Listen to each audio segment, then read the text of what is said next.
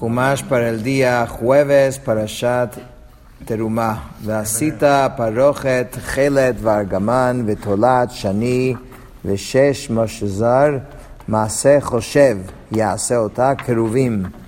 Harás un velo de lana turquesa, lana púrpura, lana carmesí y lino trenzado de labor de diseñador con querubines lo hará. Dice Rashi, velo, este vocablo significa partición, división. En, el lenguaje de los sabios, este velo es llamado pargod, palabra que designa un objeto que separa entre el soberano y el pueblo. Lana turquesa, lana púrpura, cada uno de los hilos de estas fibras estaba compuesto por seis hebras. Maase Joshev, labor de diseñador, ya he explicado, dice Rashi, que la expresión Joshev se refiere a un tejido con dos superficies en el cual las figuras en ambos lados no son iguales entre sí. Penatata uh, querubim, es decir, que en el tejido deberá hacer figuras de criaturas. Ok, venatata ota al arba amudei shitim mitzupim zahav vavehem zahav al arba adnei Jasef. Lo pondrás sobre cuatro pilares de acacia recubiertos de oro con ganchillos de oro sobre cuatro basas de plata. Entonces, estamos ahora hablando del, del parojet. Y aquí tenemos un dibujo del parojet cómo tenía que estar guindado. Esto iba acá para separar el, este área del Kodesh HaKodeshim. Um, dice Rashi, Arba Amudei, cuatro pilares, cuatro pilares encajados dentro de cuatro basas con ganchillos fijados en ellos torcidos hacia arriba a fin de colocar en ello la pértiga o poste alrededor del cual estaba enrollado el extremo del velo. Estos ganchillos son los vavin mencionados en este versículo. ¿Por qué se llama vavin? Es como la letra vav. La letra vav, el velo tenía una longitud de 10 codos y se extendía a lo ancho del tabernáculo y su anchura también era de diez codos, igual a la altura de los maderos. Estaba desplegado en la sección que constituía la tercera parte de la longitud del tabernáculo, de tal modo que a partir de él hacia el interior, hacia la parte posterior del tabernáculo, hubiera dos codos, diez codos y veinte codos a partir de él hacia el exterior, hacia la entrada del tabernáculo. Así pues, la cámara del santísimo lugar de eh, Kodesh Kodeshim era 10 por 10 codos, puesto que se declara, pondrás el velo bajo los ganchillos que unen los dos ensamblajes de cortina del tabernáculo. La anchura de cada ensamblaje de cortinas era de 20 codos y cuando eran desplegados sobre el techo del tabernáculo, a partir de la entrada hacia el oeste, terminaban los dos tercios de la longitud del Mishkan. El segundo ensamblaje cubría el tercio restante. Lo que sobraba de este segundo ensamblaje colgaba en la parte posterior del tabernáculo para cubrir los maderos. En otras palabras, en esta estructura, en este dibujo, de aquí hasta aquí eran 10 codos y de aquí hacia la entrada eran 20 codos.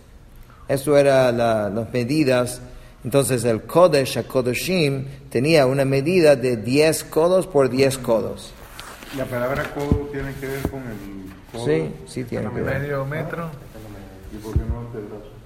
No sé.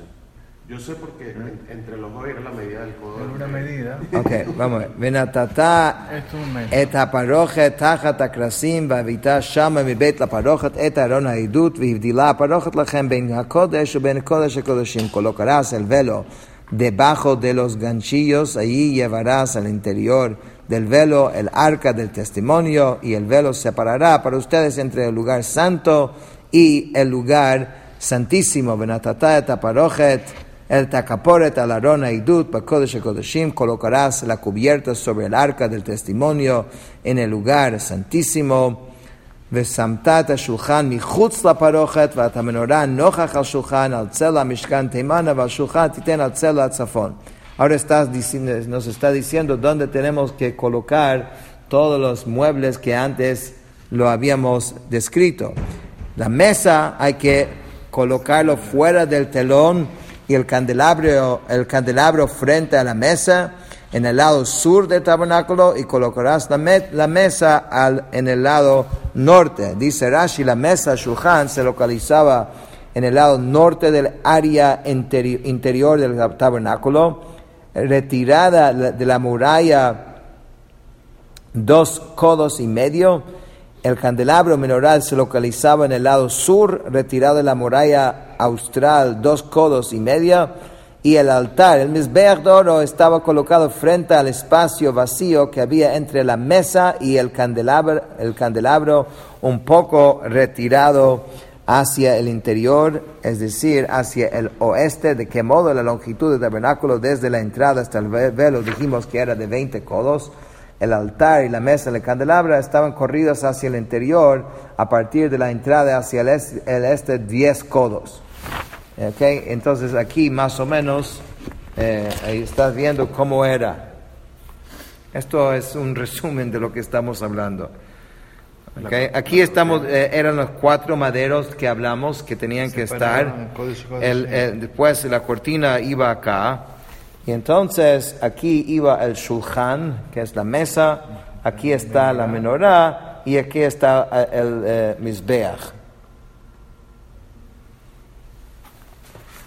Okay. Em, ועשית מס, מסך לפתח האוהל תכלת וארגמן בתולת שני, תולת- ותולת שני ושש מה שזה מעשה רוקם. Harás una pantalla para la entrada de la tienda de lana turquesa, lana púrpura, lana carmesí y lino trenzado de labor de recamador.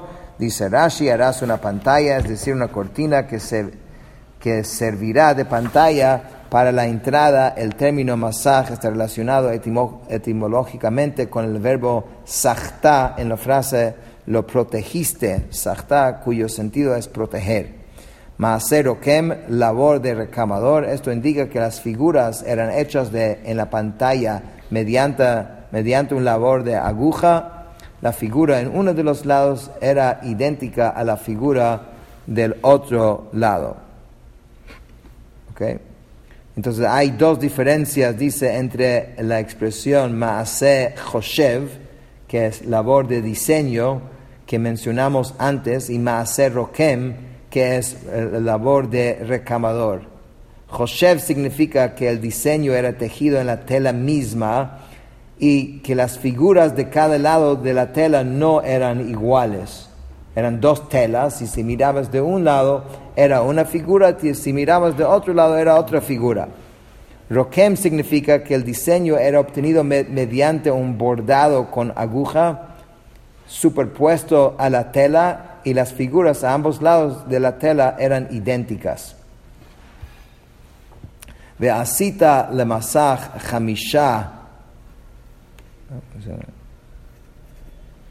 Bueno, recamador, este término, dice Rashi, eh, significa, designa el nombre de la persona que ejerce el oficio, no el nombre del oficio mismo. Por esto el Targum lo dijo labor de diseñador y dijo Ovad Tzayar y no Ovad Tziur. Las medidas de la pantalla eran iguales que la medida del velo, 10 por 10 codos. Último pasuk de hoy, Veasita la masach, la masach chamisha, shitim, v'tzipita otam zahav, vavehem zahav, v'yatzakta lahem, Hamisha Adnei Nehoshet. Para la pantalla harás cinco pilares de madera de acacia y lo recubrirás con oro, sus ganchillos serán de oro y para ellos fundirás cinco bases de cobre. Entonces aquí estás viendo que aquí hay en la entrada aquí uno, dos, tres, cuatro, cinco y cada uno tiene su, su base. Y aquí tenía cuatro. Uno, dos, tres, cuatro. ¿Y la pantalla dónde estaba? ¿Separaba el Kodesh Kodeshim, Rabino? Entonces, el parojet estaba aquí, ¿no? Y el masaj estaba aquí. Con esto terminamos el Humash de hoy.